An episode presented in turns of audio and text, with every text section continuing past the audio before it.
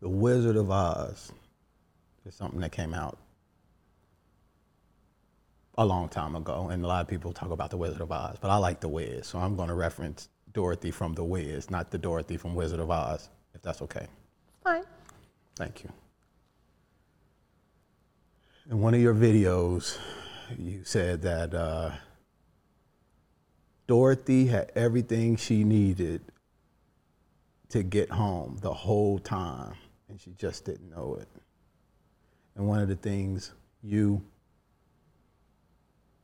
recognized that you had what you needed the whole time to get home.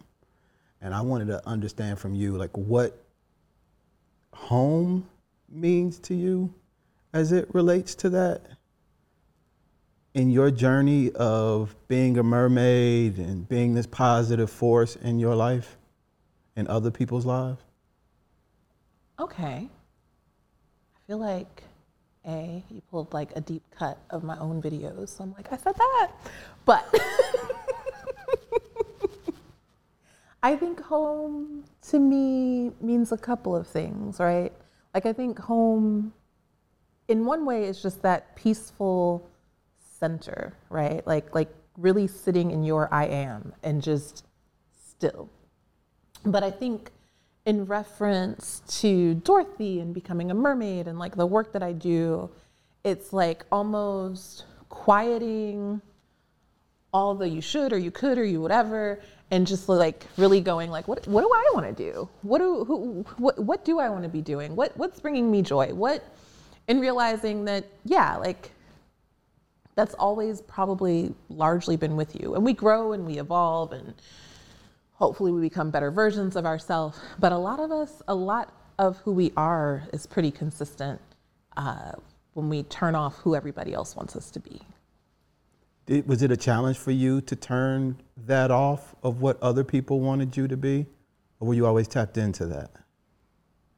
That's a good question. Um, I think it's an, in some ways it's an ongoing challenge. I think it's easier for me than other people, but I still think it's an ongoing challenge because our whole world is designed to tell you what other people think you should be doing. I mean, a friend and I were working on, you know, we're recording this in January.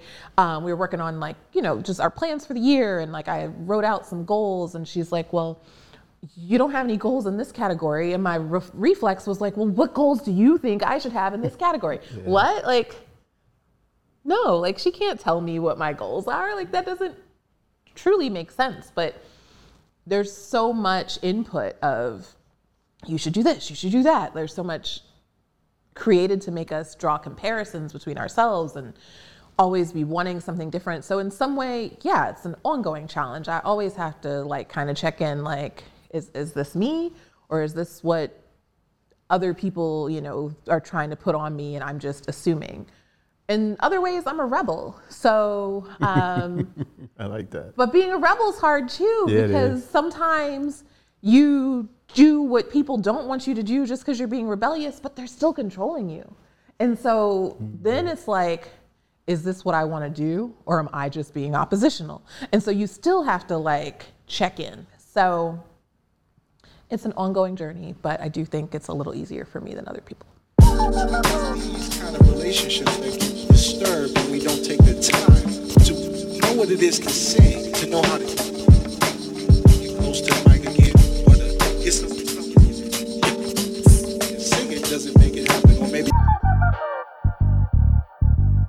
Well, the person that you guys are listening to is a rebel.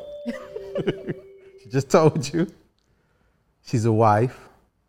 She's a masseuse. You see how I use that masseuse? Did you like that? Yeah, yeah. Um, a mermaid, a human being, a woman, a beautiful light that I have been fortunate enough to meet and have as a guest on the show. Chè Monique, thank you so much for coming on. Thank you so much for having me. I'm very honored and pleased to be here and glad we are finally here right now. This has been just so you guys know, this woman was on a Netflix documentary titled MerPeople, right? It was Mer yes, MerPeople. I didn't even know that there were people out there living their lives as mermaids. And when I was going through and looking at the list on uh, Netflix, I was like, "Oh no, no, no, no! I gotta, I gotta see what this is about." And I clicked on it, and you and a lot of other black folks were highlighted in extremely prominent ways. And when I looked and saw that you were in the DMV area, I was like, well, shit, what we waiting on? and I reached out to you, and you were so gracious enough to agree to come on. But I was moved by your, by your story, by your journey. Um, I didn't feel they went into a lot of like personal stuff, which wasn't the, the aim, I feel, of the, of the documentary. But it definitely made me want to learn more about like, like you and like how you got to that point of filming that documentary and all of that. So that was a lot. How did you come to become or want to become a mermaid? Well, you know, I was three or four and the little mermaid came out and she's swimming around underwater and it's magical and it's colorful and I've always loved to swim and I've kind of always wanted to do it. Now, even as a little kid, like I didn't think it was a actual like career path per se, but like it has been a just fun fantasy truly in some ways my whole life. Um, I don't remember not knowing how to swim. And when I was like elementary aged, when you were at my in my neighborhood, once you were nine, you could take a swim test, and if you passed the swim test, you could go to the pool without your parents. And by the time I guess myself and my brother both hit that like old enough and passed the test, that was probably the best summers for my mom, you know, because she was always out. officially off duty. but um, yeah, I just remember being a little kid, being at the pool like all day. We would ride our bikes to the pool and we would stay so long. My mom would be like, I'll come pick you up. Just call me when the pool is closing or whatever. And, you know, I'm old enough that we like call collect, you know, and be like, do the mom, I'm ready. um, Yeah, yeah, yeah. and um, yeah, that was my, that was like, it's as far as I remember all day, every day in the summer, just hanging out in the pool, swimming, playing all the pool games. But some of those pool games were definitely mermaid. Um, so in some ways, it's been there forever. I've, the beach has always been my happy place. Like, I love nothing more than just like floating around, riding the waves. Um, Have you always gravitated towards water? Like that's has, has that been like a a safe space for you? Yeah, and I think I um I'm lucky generationally because even when I think about going to the beach as a little kid, like I got to just hang out in the ocean by myself, like in a way that like That sounds so negligent now in 2023. Right, right. Yeah. And my mom's umbrella was a watermelon. And you know, most beach umbrellas are striped in one way or another, Yeah. they're striped. And so it was like in a sea of striped umbrellas, I would just keep my eye on the watermelon and you know, the tide starts carrying you and you start drifting and it's like, okay, that watermelon's looking a little far. I better swim back. And I'd like get myself back and maybe get a little snack and then I'd go back out and drift off again and come mm. back. And it's like, yeah, from today's perspective, when I think about how I am with my niece, I'm like, she's never more than four feet away from me. But I definitely was like two blocks down in the ocean chilling by myself. Like, Times are different for sure. Living my best little kid life, getting beat up by the waves, like snot all over the place. Like, oh, that was fun. Let me go back. Like, Were you great. opening your eyes and all that in the in the salt water back then? I don't think so. Okay. Not on purpose. Gotcha, gotcha, gotcha. Do you remember the movie Splash? So, confession, I just watched Splash for the first time like a year ago. That's how I got introduced to mermaids. Okay. To Splash. Okay. I loved that movie. Daryl Hannah. And uh, damn, I just what's the guy's name? Was it? Tom Hanks. Okay. I I love Daryl Hannah. Daryl Hannah and um, Olivia Newton-John. Those were like my crushes back in when I was a little kid. There weren't a lot of black women on TV, so I like fell in love with Olivia Newton-John and, and like Daryl Hannah. Not to say there's anything wrong with it, but that was I love that movie. A year ago. Yeah. so the Merc community, you see, she, she I'm just kidding. No, it's interesting because there's generations. There's splash mermaids, there's little mermaid mermaids, and then there's like Mako mermaids and H2O mermaids. Those are like things that came out once I was grown. Okay. So like you kind of can honestly eyeball, at least as somebody like Gen X, a millennial, or Gen Z, based on like when you say like, what was your mermaid movie? Gotcha. That kind of goes, oh, okay. 20s, 30s, 40s up. Like you can kind of guess just based on that. When did you realize there was a mermaid community that you wanted to be a part of? I first realized there was a mermaid community maybe about 12 ish years ago. Um, I, I'll say I'm still a member. I don't know if I'm active anymore, but I never wanted to leave. Of the DC Girly Show, um, which is a burlesque troupe, and we used to be in the Pride Parade every year. And um, one year, the theme was "What's your fantasy?" And like without a beat, I was like, "Mermaid." and I really started it kind of like opened excuse me opened something up for me and I started like researching and like I made a walking tail for the parade but I was like I want to know more about this I want to know you know and so that's when I really got a pulse that like oh there is a community there's people who do this but um it was still mostly like latex and silicone tails that were costing more than I made in a month as a nanny, and uh, the community was still pretty pretty small and relatively inaccessible. But that's when I first became aware of it. Okay. When did you choose to get involved? So around 2018, I um, saw this plus size Latina woman in an Ariel shirt. And growing up, I didn't get Ariel stuff. Like I loved the movie, I watched it. I, you know, used to swim like her. Uh, but my mom was really big on making sure I had black representation in the house. I had black dolls. Like, um, books were different, but like any like thing I was going to hold and play with and whatnot was going to look like me to some extent. And um, so I didn't get princess T-shirts and stuff. And so I saw this woman and I was like, I'm an adult and I can buy myself an Ariel shirt if I want to. And then I was like, but it would be really radical if somebody who looked more like Ariel had a shirt with a mermaid who looked more like me. And I was like, let's play with that. And so I got the idea to start Society of Fat Mermaids. Um, and we started out uh, with t-shirts representing like our kind of original squad. I had an artist I know locally um, do seven different kind of plus size mermaids of different ethnicities and I just put them on shirts with leggings. Um, I'm currently wearing mermaid scale leggings, but um, I didn't even know that was a thing at the time. So like I envisioned almost toddler clothes for adults. So it'd be like, here's this fat black mermaid. and then on the leggings, it was just like that same mermaid, but in a pattern. Um, Yeah. because I'm like, this is just fun, quirky, comfy clothes. And so, um, then I was like, well, I shouldn't sell something to a community and not be part of it.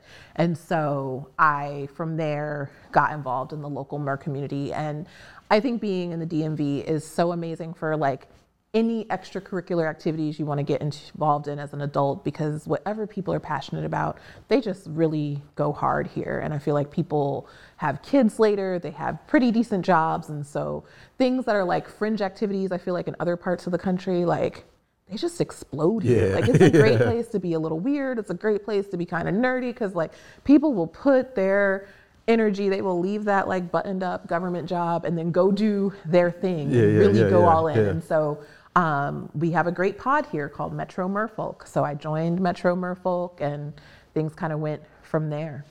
So you saw this picture, this T-shirt, and was like, "I'm an adult.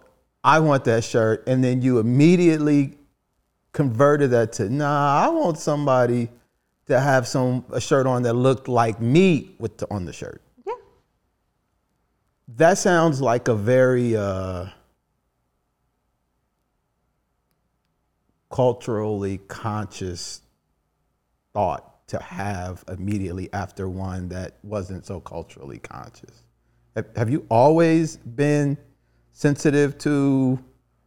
Well, it sounds like you have, since your mom was saying you got to have this representation. Yeah, and- like that's how I was raised. It really wasn't a choice. Like that's just how I was raised. And so it's interesting, right? Because culturally we are having this like awakening of consciousness and people i think are really struggling with it and making things a lot in my mind harder than they need to be mm-hmm. but that's because like i don't know i've just my parents were amazing and really smart people and manage the duality of being like black people in America, I feel like fairly well. And so, you know, I see people struggling like, oh, it's the 4th of July. I mean, Jew L-I-E. Like, and I'm like, bruh, like, just chill. can we just have fireworks and a barbecue because it's fun? Eh, because that's how I was raised. Like literally, we'd be on our way to a barbecue to blow stuff up because my father thinks it's fun, and he'd be telling us about Frederick Douglass's "What to the Slave is the Fourth of July." Like you can do both, and you can do both,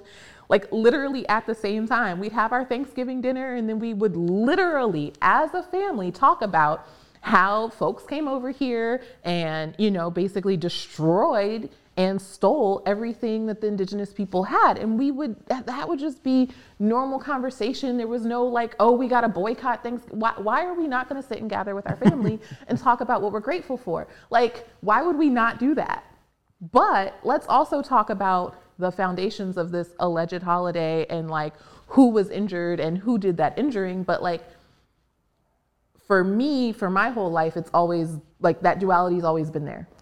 Um, thanks to my parents. And so it's really interesting to watch people struggle because it's like, y'all are really overcomplicating this. Like, we can't un America America, but we also don't have to lie to ourselves about what Yeah, it is. yeah. Like, we, we can do both. Sounds like you had some awesome parents. I do, yes. I'm sorry, had have have some awesome parents. That's now you go out, you get involved in the in the mermaid community. You're Chè Monique. How was Chè Monique received? Very well, because I wasn't received as Chè Monique. I was received as the Society of Fat Mermaids. And when you say the Society of anything, people assume there's like thousands of you. And like, it's really cool because now there oh, are. Wow. But like, at first it was me. But people like, so you had fat merfolk who were just like, I need this. Like, oh my goodness, like I've been waiting for this. And then you had people who didn't even know that was a dream that they could have being like, yes, I'm I'm in. And then you had other people like, oh, I guess we better listen to these fat people because um, there's thousands of them. But again, at first it was just me. Um, and so it was a very lovely and like welcoming reception. And the Mer community, for the most part, is a very inclusive community. It's um it's weird because I came to mermaiding from burlesque. And so like the burlesque community is inclusive and radical. Mermaids are not as radical, but they are inclusive. Um, and they're like willing to catch up. They're just not as far along in their like awareness of the larger world. Um, but by and large, yeah, um, I was received very well, and um, my intention was to kind of just be a quiet part of the community.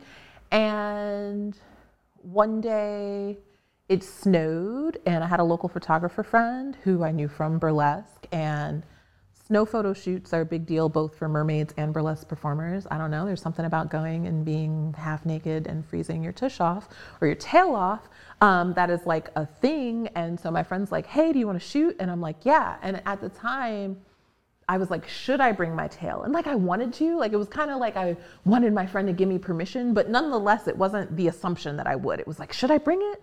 And they were like, yeah.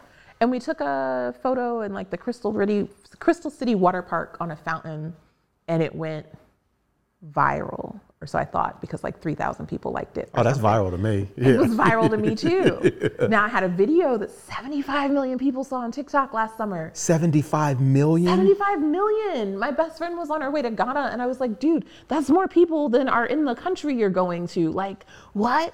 But but at the time, 3,000 people, I was like, whoa.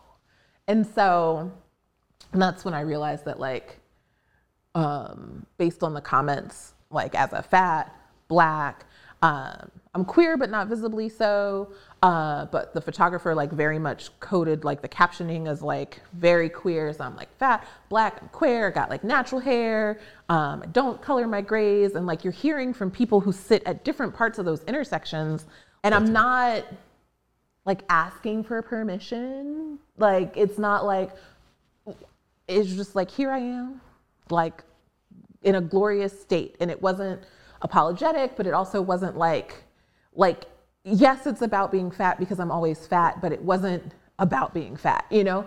And um, reading the comments was like, oh, like I physically represent something for a lot of different people.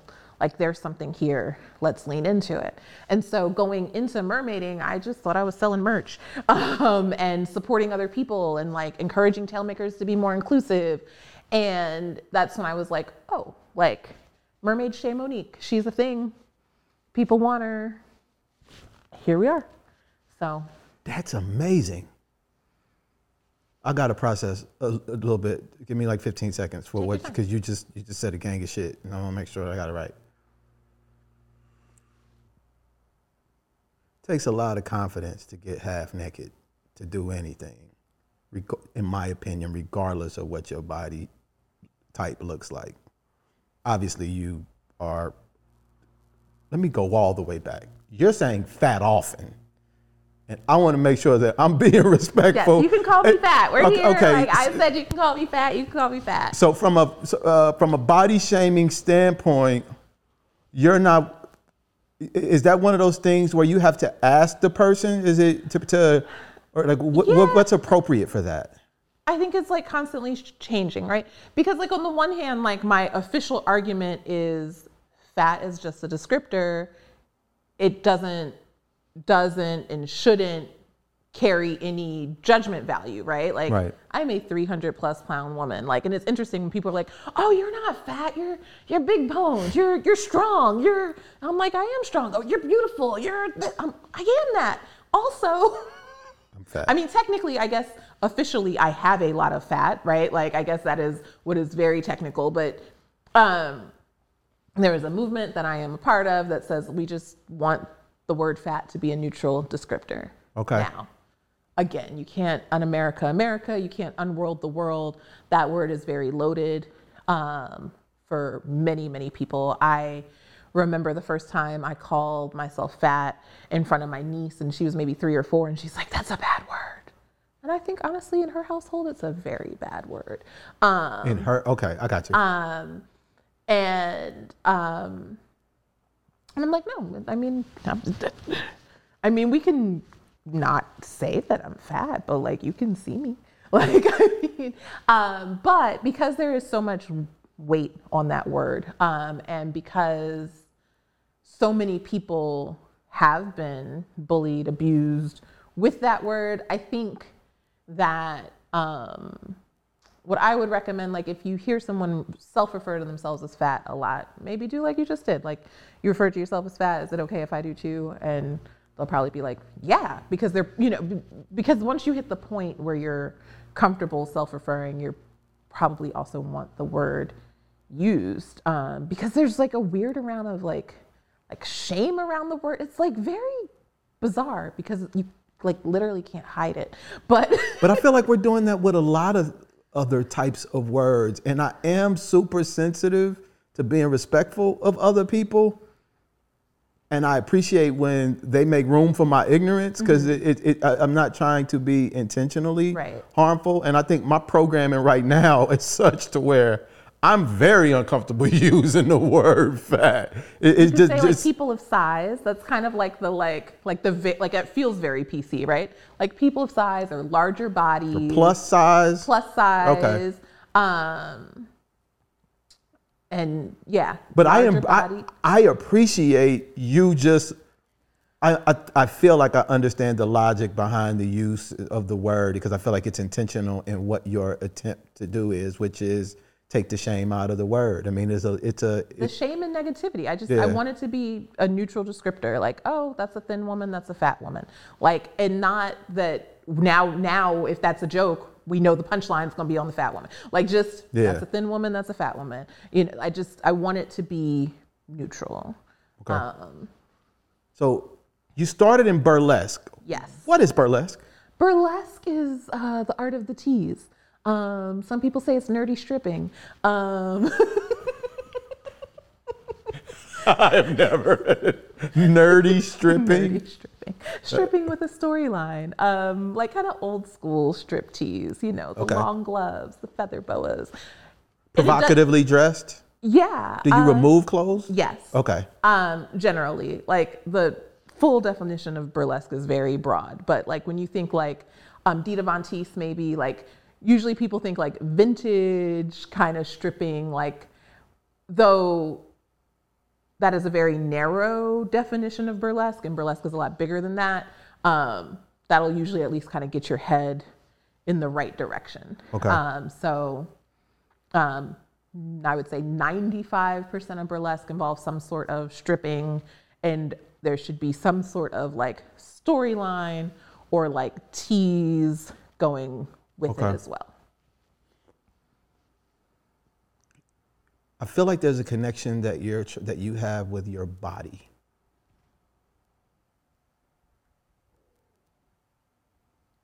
That That- is okay, go on. demonstrated in the choice to do burlesque and then to move over to um, mermaiding. Is that is that, come on? Because those seem like very. No, you got to be naked a lot from what it sounds like. I don't even, I'm trying to think of another way to say it. And it's, and, and, and like there, there's, is there a relationship that you have with your body and connecting to that and like being free in that? I feel like there's something more than just those two. There's too much symmetry there, I think, to a degree. Am I tripping? I don't think you're tripping. I think um, it's interesting. It's definitely interesting doing mermaiding after burlesque because sometimes people like come to me and they'll be like, "Well, how are you comfortable in your body in this way?" Or how, you know, what what is your family like? How do you get your family comfortable with this? And I'm like, "Well, here's the thing." I spent like 12 years taking my clothes off for money and not enough of it. Um, and we kind of had to be hush hush about it because my mom worked in education we can tell people I'm a mermaid. So my family is thrilled. Like, you know, for, for a lot of people, that's like the like radical thing to do. But for me, it's like, oh, okay, well, at least she's keeping her top on this time. You know, like it's easier. But that's because I started doing burlesque when I was like 21 or 22. Um, honestly, I think burlesque was just like a fun way for me to like possibly figure out my relationship with my body um, and explore like okay like i mean i've been fat my whole life now. It's interesting because like people's body like not just my personal body changes over time but like also like average bodies change over time. And so like while i was like the biggest kid in elementary school now like little kids are bigger than they were then you know? Yeah, but yeah, yeah. but for the time i've been big my whole life except for when i was first born. I was very small when i was first born. Um but uh, let's say from two on i was always big and i've always heard other people's you know thoughts and feelings and opinions on my body. And i guess we have to back it up because i stumbled into belly dance when i was like 15 or 16 um, what and like belly dance professionally when I was in college, and so it was like belly dance, and then burlesque, and then mermaiding. Um, and I, and yeah, I do think, particularly the belly dance and burlesque was in part me, like a just maybe being rebellious, like this is a body that's supposed to be hidden, and here it is. Um, B just figuring it out, like figuring out my relationship with myself and whatnot. And um, the cool thing about all three, but I would say especially belly dancing um, and burlesque, is they also just put me in community of like really cool people. And um, the belly dance class was for adults. And I like went through like a bunch of hoops to try to like get permission to sign up at 16 because I wasn't 18 and it was really really funny because like I got like the instructor's permission. And when it came time to do whatever I realized like nobody's carding you. It was like at the rec center. It's like nobody's carding you. Just lie like, like, it's not that big of a deal like it's not a nightclub it's the neighborhood rec Yeah. um but being 16 in a belly dance class. It was mostly women in 30 plus. And so it was just a really beautiful space I stumbled into. And I did, I belly danced through college and was, yeah, always the youngest person in a class. And um, it was just a really cool community I ended up in because of that. And you don't okay, so like the connections with that is just crazy. I mean, it, it's beautiful. I think it it's the rebel thing. I think you were talking about before, um, and then also the the the the the, the going home, like always having what you need and not necessarily know you had it. And you know, you come to the world with this with this body, with this personality, with this smile, with this face, with these with these attributes that I mean, uh, you're not your body, but but it's a part of how you move through the world and embracing it in a way that I feel that you've done through belly dancing, through burlesque, through mermaid.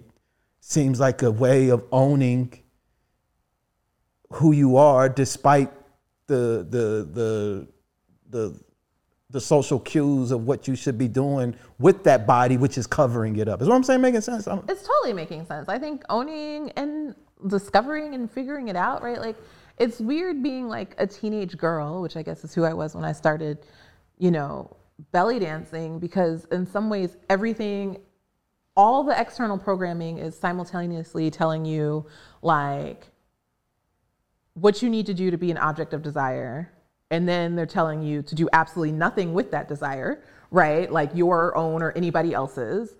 Um, and then to be like fat they're telling you oh and you'll never be desirable right? And so then there's like belly dance which is like a 15 or 16 year old and so interestingly enough i discovered belly dance through there's these twins. I think they were on an episode of the fresh prince of bel air. They're Veena and Neena the belly twins. And they had belly dance fitness workout videos. And i have been handed exercise videos my entire life. I even had, and I, I hope it's in the collection. They got for me in, I guess it had to be the 80s, a Miss Piggy um, workout album, like record, like okay. And while I have, I do not have any memories of doing the Miss Piggy workout. Just the fact that I'm a toddler, basically, with like, but it's the 80s, right? Like everybody needs to be skinny, right? and you don't give Coke to toddlers, so you give them Miss Piggy workout albums so that they can like work on their fitness, I guess. Um, but I mean, that's kind of what it is to be a fat girl. Like, I'm a toddler with a workout record. Like, what?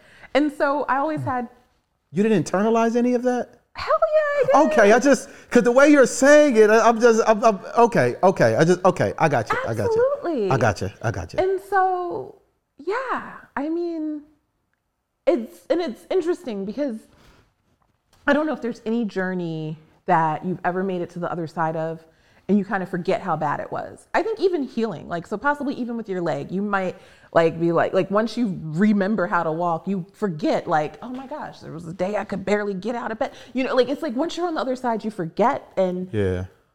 I spent much of my life thinking I was 50 pounds from this, 20 pounds from this. Like, oh, if I lose this amount of weight, then I can blah, blah, blah. Maybe if I lose weight, I can da, da, da, da. Like, and at some point, I woke up. But no, that, I mean, I did really cool things. I did really interesting things, but I was always X amount of pounds from being worthy of honestly existence, was like the core belief, right? Like, it was always like, oh, well, maybe if I lose weight, I can, and you can fill in the blank and and so sometimes I forget like how how much that was a part of me.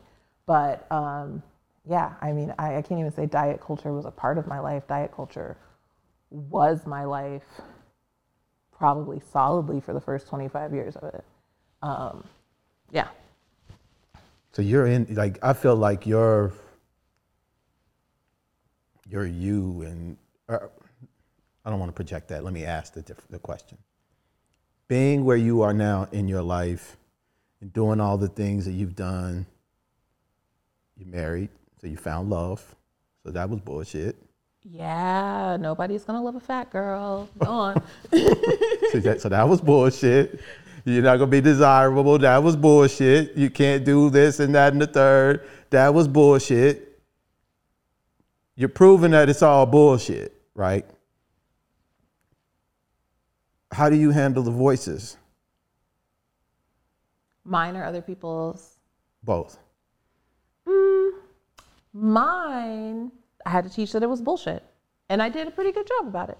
Um, it started, I think, when I was in high school ish. Uh, my mom had a lot of mirrors in the house. And um, just spent, I think, like a lot of people do at certain ages, like a lot of time just looking at myself in the mirror. But weirdly, I feel like I got desensitized to my own body. So, like, I can't even say that, like, I initially, like, came to love my body, but I think I literally just, like, you know, I don't know, like poke your stomach and it jiggles and you're like, ah, and you do it enough times and it stops shocking you or whatever. Um, I tell people who are struggling with their bodies, I'm like, close your eyes and touch yourself, particularly if there's like a little extra of you, because like you might not like how fat looks, but I don't know anybody who doesn't like how it feels. It is, it feels good. Um, And so the voices now are more subtle, but I just call them out. I call them out like I try to call out um, other people in my life, if that makes sense. And I try, and I, I, I question. You have to question, like, what is that? Where is that coming from? What does that mean? Do you believe that? And you have to do that with like any like systemic bias. So, um, Good point. I remember I was at the beach and there was this fat guy on a bicycle. And I guess I don't usually see fat guys on a bicycle, but something about seeing this guy on this bicycle. And what was interesting is like, he had all the gear. So to me, that meant like he was serious, right? Because like sometimes somebody's like riding a bike, but this looked like a biker. But like also, this was like 350, 400 pound biker. And so my brain kind of did a does not compute thing. And I was like, well, hey, founder of the Society of Fat Mermaids. Like, what's going on here? And that was not an out loud, out loud conversation, but I just sat with myself and dissected that. Like, like what what are you saying? You know, and I just had to ask myself those questions. But you know, if another ism comes up, gosh, like weird stuff comes up that makes me confront my anti-blackness all the time.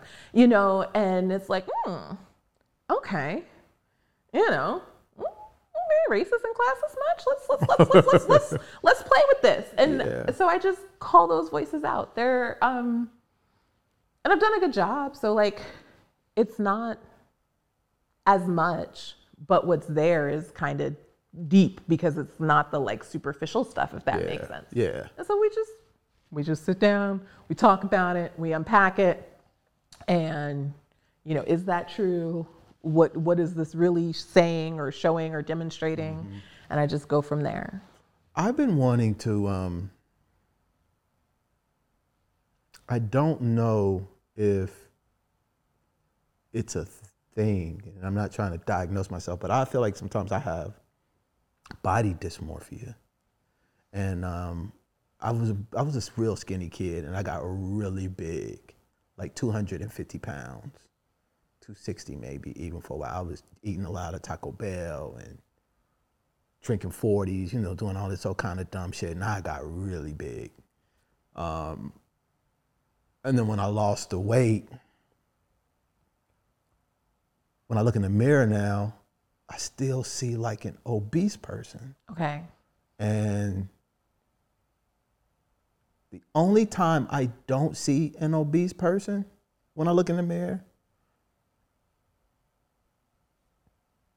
is when I'm fasting or when I'm putting myself through like an extreme dietary regimen of some sort. And um, I'll start to feel a little bit better about myself. The voices or the the images that I see are starting to shift, but it's something that I've been, you know, working with for a long time and I'm very self-conscious about the way that I look and it's taken me a while to kind of like come into accepting me who I am regardless of what the numbers say, you know, regardless of how my clothes feel, regardless of what is too tight or whatever the case may be.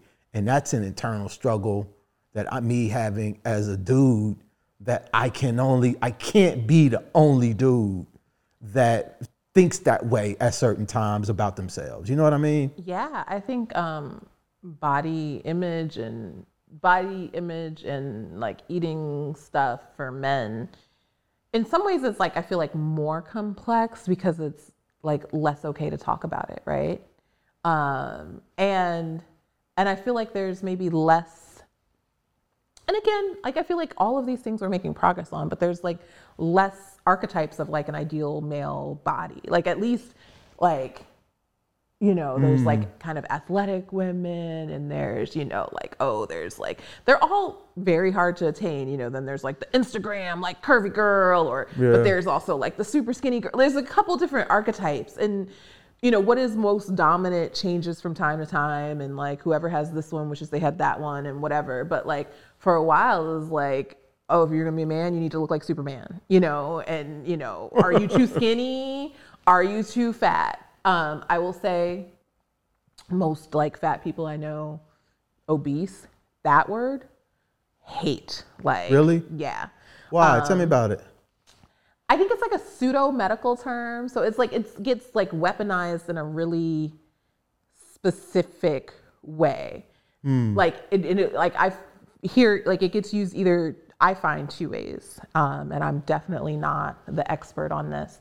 Um, But one is like this quasi medical right thing. Like it's like kind of sounds more medically. So it's like, oh, they're obese. That's not good for them. Like that's bad. Like and and it's in the like medical books, you know, like obesity and like severe obesity and whatever, and like, um, but there's and then there's this like, Also hear people go, I mean, he was fat. I mean, he was really fat. He was obese. So like, it's either used in this like pseudo medical way to like kind of I think control and shame people, and like even um, within like medical terminology, it's like okay, so we're just making these measures based on BMI, and then we say that's bad. And there are, sure, correlations um, between obesity and other things, but like no real proven causations. But we've just decided, like, if your BMI is this, you're this, and so this is what we're gonna do. I follow um, doctor whose like Insta handle is the Fat Doctor. Um, Yeah, and uh, they're just brilliant. Uh, we're both in a documentary that hopefully will be available widely soon, but it's called Embodied. And at some point, the director is like, explain to us BMI. And they go, oh, it's bullshit. Can I say that? Bullshit. And then they go and give their like doctor answer. And it's such just a delightful, honest moment. But it's also funny now that I have been in a lot of like different film projects because there's times when like, you say stuff and you don't actually intend for it to like make the cut you just like you just have to say it. And i feel like like watching it it felt like this is my honest answer. I just got to get this off my breath. Okay well the bmi was developed and blah blah blah blah blah you know but the you know director like decided to include it in the edit. And Oh, so it's great. just like this like really real moment but i've been following them. They're dr asher either laramie or larmy. Um, and i think they're british and they're trans and they're fat and they you know they had a post the other day and they're like you know if you go to the doctor and they tell you to lose weight but they don't tell you like the side effects of like losing weight, you know, of a diet or your exercise regimen, like they're not treating you appropriately. Because if they would tell you the side effects of a medication, like why won't they tell you Right. like the side effects to your health of like yo-yo dieting, which is what most people end up doing. Um, so yeah, um, but I do think that in some ways, a lot of like psycho emotional, like just humanness stuff. Like I feel like in some ways, like men don't get space to be human culturally. And that's for me where it's like, you know, we talk about systems of oppression and we talk about the people who are like, you know, at the intersections or like on the bottom of it, but like they don't serve anybody. It's like, sure, like, Yeah. you know, patriarchy, I guess, makes things better for men allegedly, but like it also like does a disservice to men. And Huge. huge. And I think all these systems do. So, And a lot of times I feel I've been in instances now where even when you're talk, even when I'm talking to women about that, there's very little um, empathy extended because all they can see are the ways in which I benefit and all the ways in which they don't. And they don't account for all the, the, the, the innumerable ways in which men suffer under it as well in all of these ways. So there's like the the the lens of empathy and the lens of connection is just not there at all because it's like motherfucker, I don't care. Like this, you a dude. It's patriarchy, and all of it is wrapped into you. So you go fix it. And it's like, hold on, we would be better equipped to work together to go fix it than for you to just go tell me to go fix it because it it also requires me to continue to exist the way that I do, which is under some level of subjugation for it to persist. So, anyway, I, we can talk about that stuff for ever.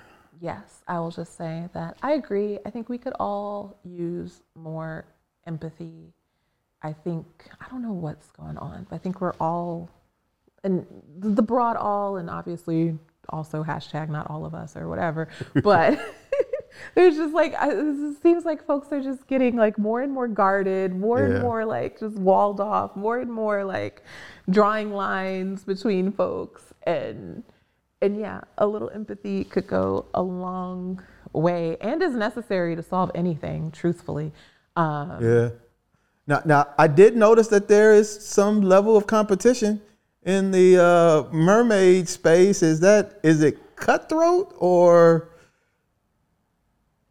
what is it like when you're in it and going after these jobs and getting access to these things and being a part of these different circles?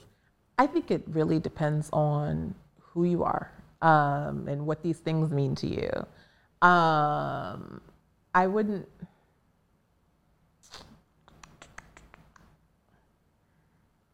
I wouldn't say I think it's cutthroat. I mean, there's really not. So, like, mermaiding is new, relatively speaking, okay. and we're still you know, at the point where we're still having to do, you know, consumer education, you know, like, and be like, these are mermaids, and this is how we can make your X, Y, or Z more interesting, or this is the value we can bring. Like, we're very, by and large, new. And so there's not a lot of jobs. And so you can say, like, numbers wise, sure, things are cutthroat. It's also seasonal work. So, like, there are very, very few, like, full timer performers. Um, and so for a lot of people, um, this is just a fun thing to do, but for some people, it's their life. Um, and sometimes that can clash because sometimes someone for whom this is a fun thing to do, it might be easier because, you know, maybe they can buy the tail that has the look that gets them the job, and somebody else might be trying to like uh, bootstrap and do this full time, and they don't have access to the same amount of stuff, and so they don't get the same opportunities. Um, pageantry and mermaiding, I've had the opportunity to judge two pageants now. Um, and they were actually within a few months of each other.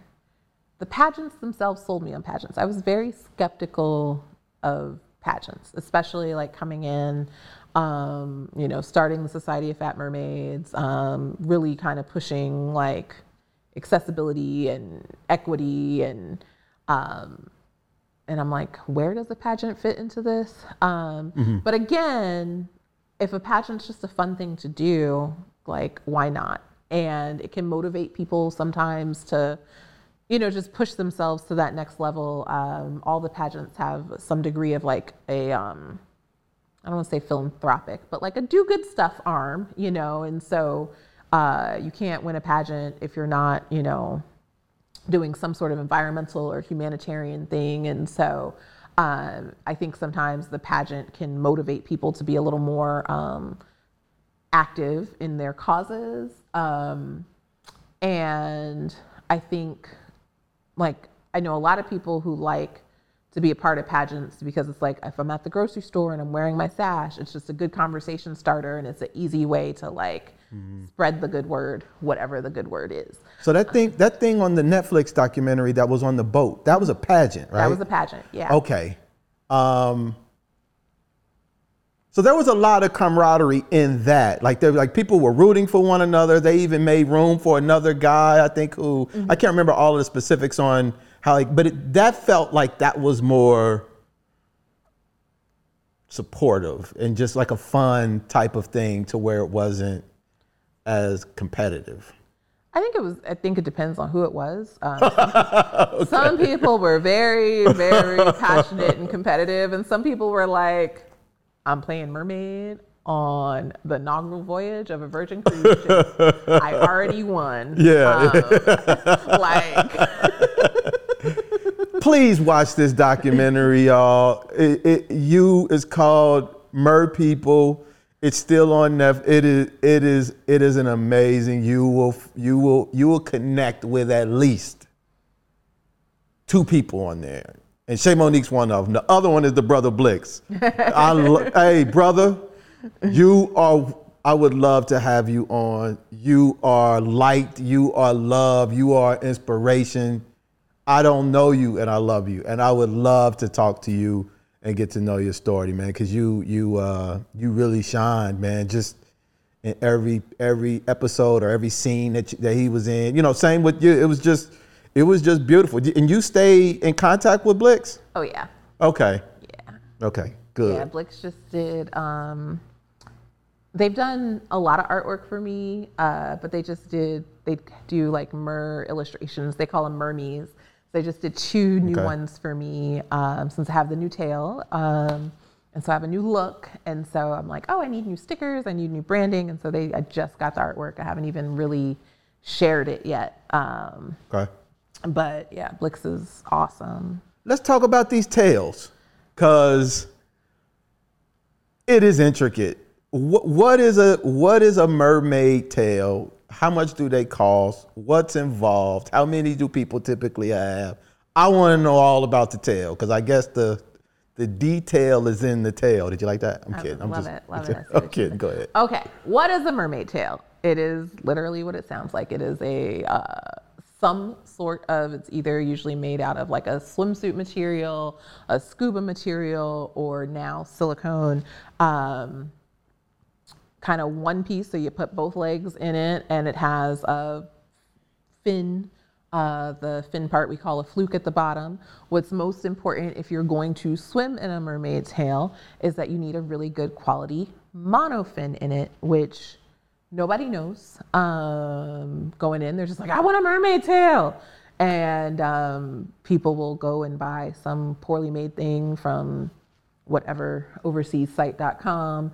And um, and I did the same thing when I first started. So like I also didn't know and mine said monofin included. I thought the monofin's job, what I thought was just to keep the fin open and make it look cute, right? Like it's just supposed to hold the space because otherwise, if you think of your two legs together, um, and then there's a bigger part that fans out, like the you know a little end of a fishtail or whatever. If there's nothing holding it open, it looks stupid. Just just drag them behind you. So I thought that was the whole purpose of the monofin. When you're swimming, the monofin is where your power is coming from. It is not safe to swim with your legs bound without a good quality monofin made by somebody reputable. Um, Okay. and so um, now it's really cool. And I came in mermaiding at a great time because I came in kind of um, as more and more things were actually being made for merfolk and like I didn't have to do the like creative DIY, figure it out. Um, we I came in when there were options. So uh, you can get a quality tail from like a company on the low end um, called like Fin Fun or I think they're called Suntails, and you can get a tail and fin usually together you can probably get one for like right under 100 bucks. So let's say like 80 bucks. Um, and you can go all the way up and spend like 10 grand on a silicone tail if you want. Um, and um, they run the gamut. Um, so the fin fun swim tails type tails um, usually they're like swimsuit spandex um, with patterns printed on them. Kind of the next level up is like a scuba knit. It's a heavier fabric um, not necessarily going to be sheer um, might have a bigger fin. People love big huge flowy fins. Um, might have extra fins you know you might want some hip fins or some um, heel fins are very popular because they can kind of hide the look of your ankles and like that transition so they can make you look more realistic. A lot of people want a dorsal fin up the back so you can like add all these fins, um, and then so the scuba knit and you can get those from like your Mertailor, um, who was featured, um, Finfolk Productions. Um, there's Was that the woman who made yours on the show and presented it to you? Terriel made mine, so Okay. she made me a silicone tail. So sh- I've seen videos of her uh, making like the mold for that tail, and she took a spoon and like sculpted all these Are you serious? yeah, like a huge piece of clay, and she's got a spoon, and she's just like sculpting with a little spoon um, to make the mold that she then poured the silicone in that became my tail. And so Mermaid Carriel made that. Um, That was beautiful. thank you. Um, so that's my new look now.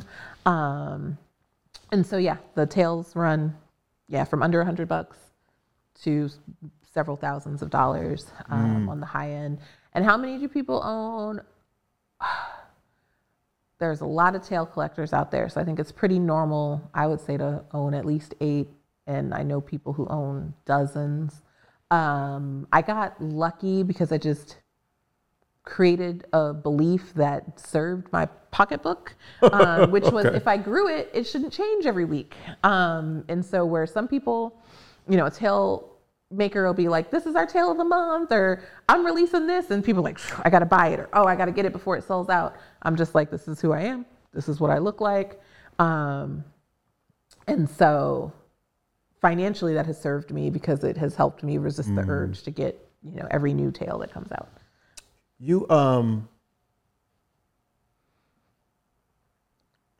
requires a lot of effort. I mean, it one of the things I've recognized in the show is that it is a skill to perform and put these joints on. It's a lot of work. It's a lot of like when you're judging, there's certain things you're looking for in terms of like the the motion, how you flip, and all of those stuff. It's it's a lot more technical than just a layman would would would, would truly understand just looking at it. Yeah. And one of the things I love about it is the more I know about it, the more I am amazed by good performers.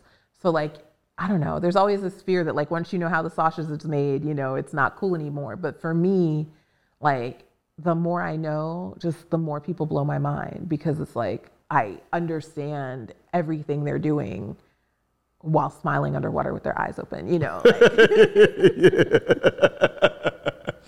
How long can you hold your breath? The longest I've held my breath was about two and a half minutes. Wow. I was like in a training session, so I was like very supported.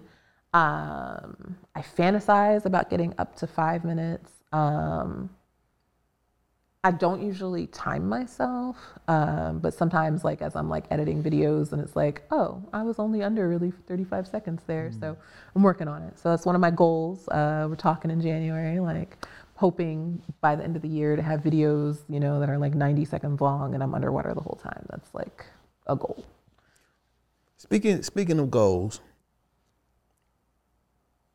you went in with this idea for black representation that kind of looked more like you. When you got in there,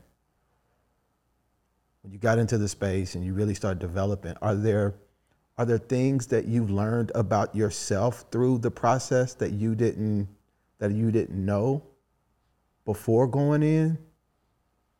Hmm. I don't know if there's things that I've learned about myself, but I've definitely just learned a lot through the process. Um, actually, I do think I've learned. Um,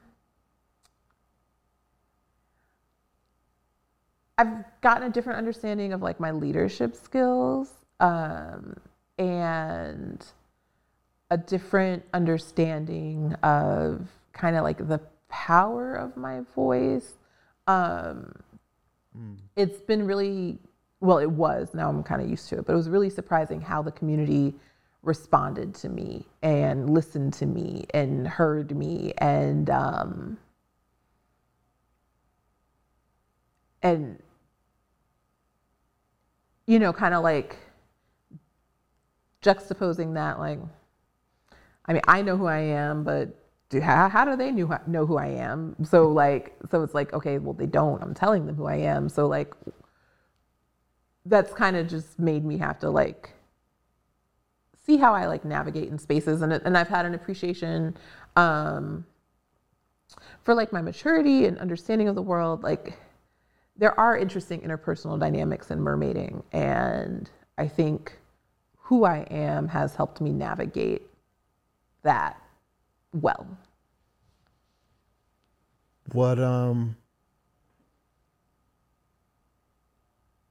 since it's kind of expanded and more from what your intentions are, like now that you we talked before a little bit about uh before we started filming, like why you, you stay and what are you doing it for and all of that kind of stuff. It it's definitely more than just getting in big ass pots of water or eh, eh, eh, and, and, with a tail, right? It's it's a lot more than that, and I I, I think it's um.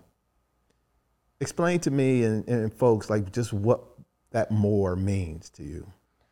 To me, it's about really it's about freedom and um, and it's weird because in some ways I'm like, I mean, can you think of anything more absurd in some ways than like 350 pound middle-aged black mermaid? Like like what? Like that's just so random in some ways but it's like okay here i am.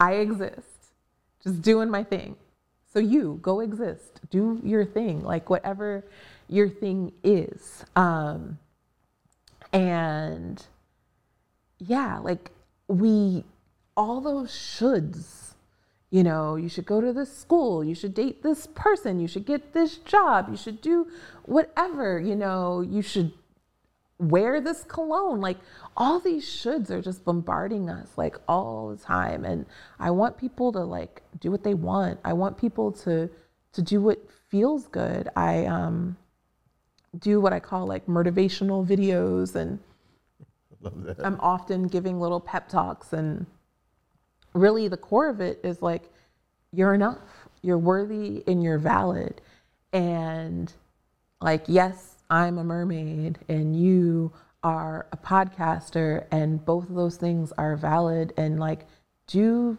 you like i just i don't know i just want to like kind of break assumptions that people have about themselves about others and just create space for people to kind of like like if we could break down some walls and just like build up some like I wouldn't say positive connections because that's too simple, but just open up possibilities for people and and like safety and when I say safety I mean like feeling safe in yourself, like just feeling comfortable in yourself and trusting yourself and um I struggle because like I don't um filter my comments. I do get a ton of negative comments. They're generally all some variation of the fact that I'm a whale, um, which is like really interesting because mm. they're not. They're like redundant. It's just like weird because it's like like like I'm not even like it's just like they're not clever because they're redundant.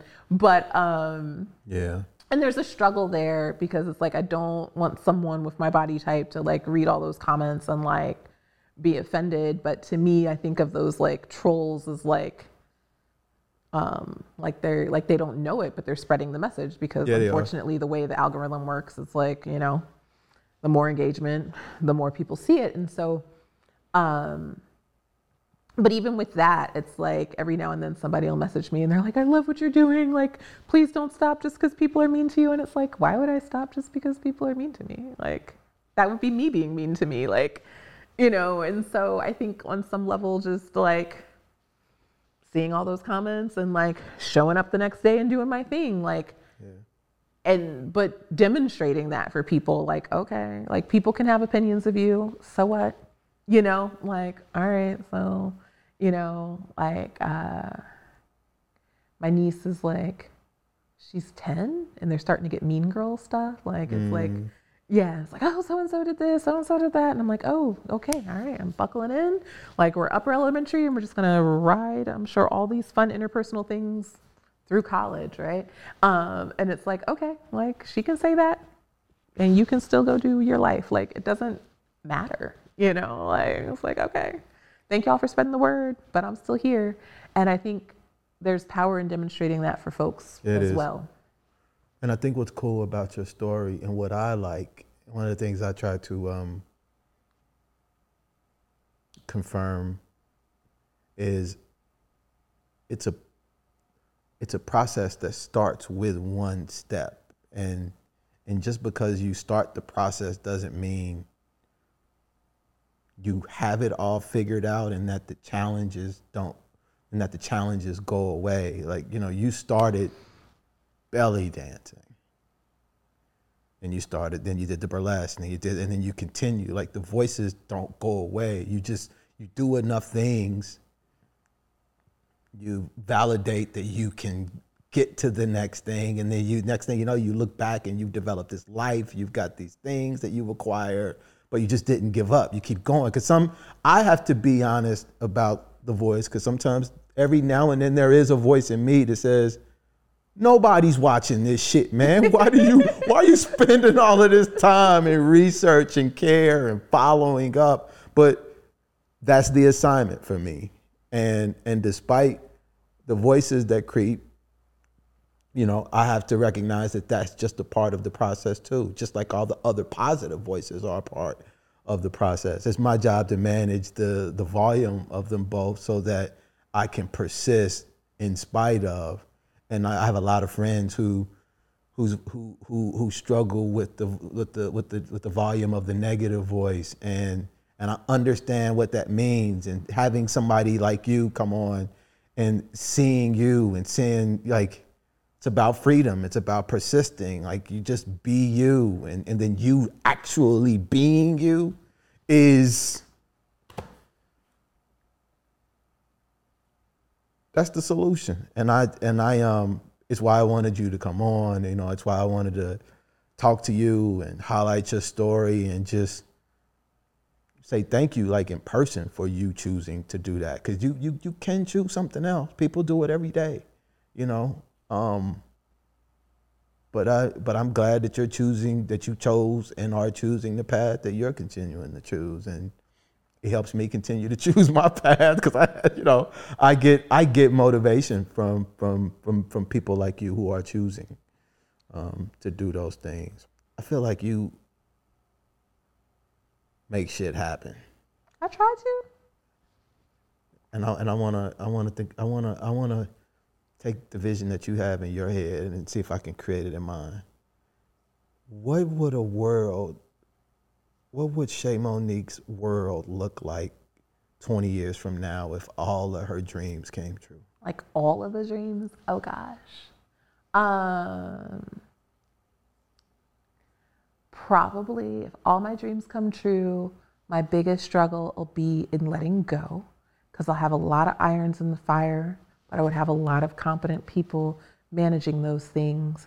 And also, my inclination would want to be to get in there and be a part of it. And so, my new self talk dialogue would be like, so and so has this job because they're really good at it. They're actually better at it than you. So, tell them they're doing great and go leave that alone. I want an island there's so many islands for sale um, for like less than a million dollars, and I'm like, why? Why is there not a mermaid island?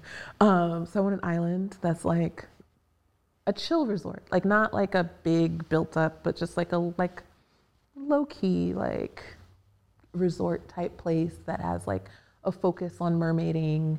But all our clothes are print-on-demand, and I would love to um, grow to a space where we have um, a US based um, print on demand um, place that like really does um, really facilitates like entrepreneurs and starting their like businesses and their clothing lines but also like pays the people printing and sewing well and also is in like you know an area where people could use jobs because industries just disappeared um, and I probably would want to hire people like you know with records or something like that. Um, and and so yeah, so like our stuff would be made in house, and we could then have definite like control over like size inclusivity and accessibility because the amount of time I'm looking for like bigger sizes of X, Y, or Z, I can just make it. Um, but I can just make it for other people and like help kind of incubate their businesses in ways. Um, so that would be going on. Um, I think. I think Fat Mermaid wine should be a thing. Like it just sounds cute. Like can't you imagine like being in like Target or something and like seeing like a wine bottle and like a Fat Mermaid and being like, yeah, that's the one I want. Um, so I sure as shit can. Right? You know why? Because I got a fucking Snoop Dogg wine over there. Right. And if there can be a Snoop Dogg wine, why can't there be a Fat Mermaid wine? right. And so um, Your face, right? Your your body, your you. I mean, I guess one of them can be. No, yeah, you're the face.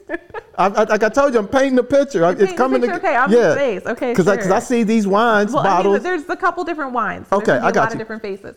Um, and so definitely I want to make spaces for people to swim. Um, there's not a lot of places where we can swim. There's this really cool quarry that's like a it's like a park for divers, and the guy who owns it is like terrible. And and it's like it's not close. It's like two hours away. So it's like it's not close anyway, but I like don't go because the guy is just like he's not a good guy. And I'm like, well, we need to make a place where we can swim. And so I'm like, where's their land? And like in Virginia, where there's land, it's like wine country. So I'm like, oh, well, okay. Well, we're gonna have to like have a man-made lake quarry thing, and we can have a little vineyard. And again, it'll be like a small resort. Like it can be a place for like mermaids to come do their thing, but it can also just be like a place to come hang out. It'll be pretty. People can camp. Um, there's a plot of land in South Carolina that I'm looking at. It's like right across the street from south of the border, um, which uh, it is what it is, but it's definitely fading. And so I'm like, we can just, you know, people still got to stop on 95. And so it has a lake. And so I want to clean up that lake and like have it available for people to camp and swim. And like, I'm like, ah, can put up like a rest stop food place that has like a roadside attraction mermaid show and like um, so those are some of the physical things I want. Um, there'll be retreats like 20 years from now. I'd maybe like to do retreats quarterly. Um, that feels like a fun pace is quarterly retreats. And the Society of Fat Mermaids would of course have its own tail line. And I forgot like the thing, like the thing, Vegas show, like underwater Vegas spectacular. My brother's like, there's not enough water in Vegas. So we'll have to figure that out because I definitely don't want to like just drain the environment. But like Cirque du Soleil, underwater, synchronized swimmers, um, somehow like immersive kind of like, you know how when you're in the aquarium, you like walk through and people are swimming over you. So like just like, I think Cirque du Soleil did an underwater joint yeah. about 10 years ago or so and built a tank or something out well, there maybe for it's it. still there because yeah, if I, if I remember correctly. some mermaids in it. Um, but yeah, I want like there uh, on MerPeople, you'll see Circus Siren Pod go swim at the Silverton, um, which is the casino. But like they're not really. It's just like something going on in the casino. I want like a underwater spectacle. You want to be the feature, like the, the reason why they're there, not the backdrop. Yes. And I, you. want it to be a thing you would get on a plane to go see. Like, I'm going to Vegas to see Usher. I'm going to Vegas to see like Mermaid Chè Monique and Friends. Like, this is like a thing. And it also, like, I like, I don't even know what it would take to like really choreograph it in a way. But that's, that's the dream is like this just like epic Vegas residency, um, really cool attraction. I could see all of that. Awesome. I could see all of it. I could see the um I could see the island for sure. I could see the wine for sure. I could see the uh the Vegas show for sure. There's something about seeing mermaids that makes me feel like anything is possible. just by seeing y'all like in the water and smiling. It, it, it's like a it's like it's, magic is probably the word. It's magical, and um, I think the world needs more magic because it gives us an opportunity to test our boundaries, which are so limited oftentimes. And uh, there's so much more possible than we give ourselves credit for. Now we think, and just seeing you or any mermaid for that matter, like in a in a tank, it's like, damn, that's possible. Yes. But that's what I love about living now. Like, I'm so grateful because there's not too much I can think of that somebody can't make.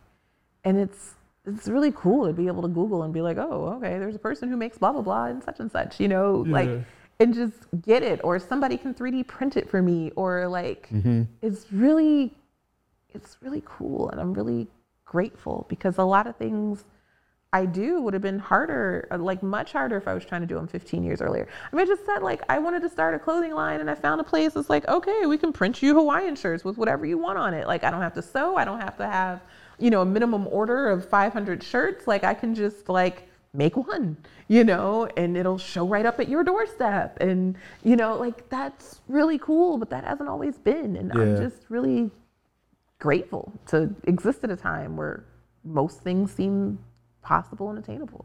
So tell me, so scale tights, that's what the things are called, tights? Leggings. you Scale know, tights, yeah. leggings. My husband calls them tights.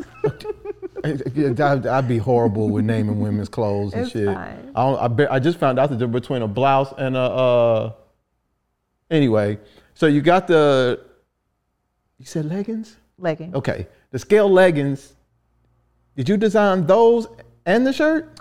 So I like envision, but I don't design. I'm not a, a, a like pen to paper artist. Gotcha. Um, so I like end up having things commissioned. So um, I really love the scales on these. So like I said, when I first started, we were t-shirts and leggings, and our leggings had like just interesting patterns on them.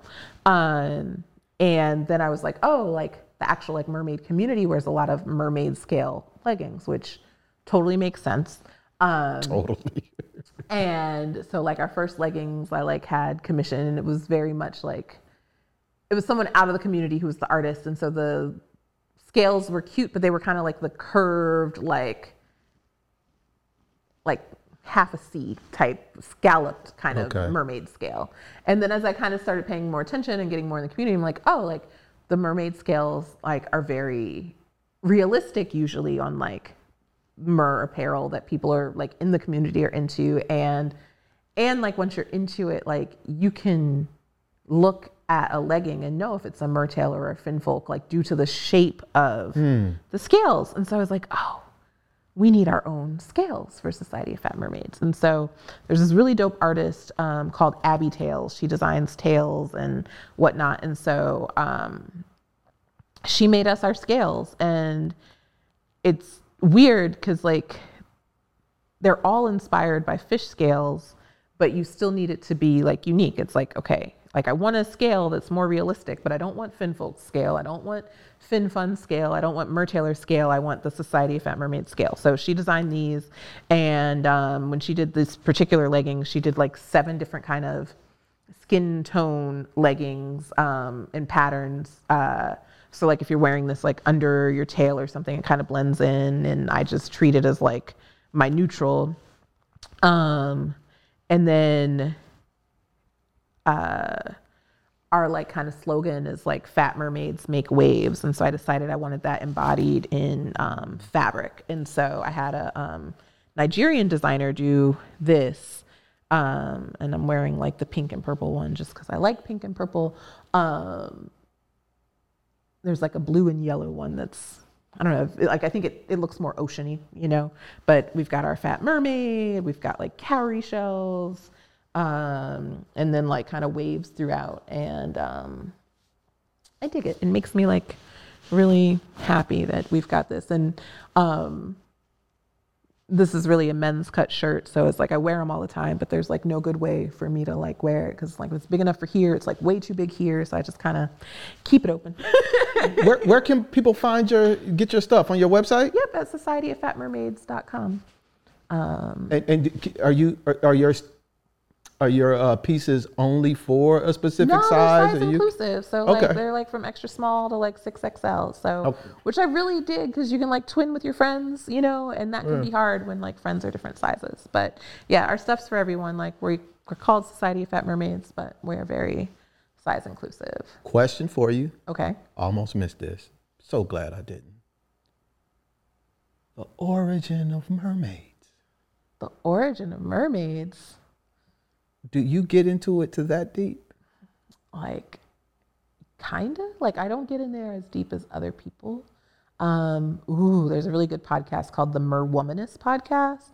Um, Dr. Jalondra Davis. Oh gosh, I think she is Jalondra Davis, and then she's at UC somewhere. Like I'm struggling because there is a UC Davis, and I'm like, no, Davis is her last name Yeah. one at the University of California schools. Um, but she has a podcast, the Mer Womanist podcast, and she like goes deep into like African Mer um, stories and like mythos and like um, just all sorts of stuff. Like it's yeah, it's a professor talking about mermaids, specifically usually black mermaids. It's great. Because what I what I th- what I looked up was that they were angels or something, and got cast down into the water, and the salt in the water is what keeps them locked in, and that's the reason where it comes from the difference between holy water and that they were that that mermaids are actually cast down um angels I don't know that one. that was rebe- that that rebelled against God or something. I don't know that one. I like that one, but I don't know that one. Um, I'm like, it's a good one. I don't know that one. Um, and then you have like the Greek sirens, which were really birds, but then somehow became mermaids along the way through translation. Um, Huh.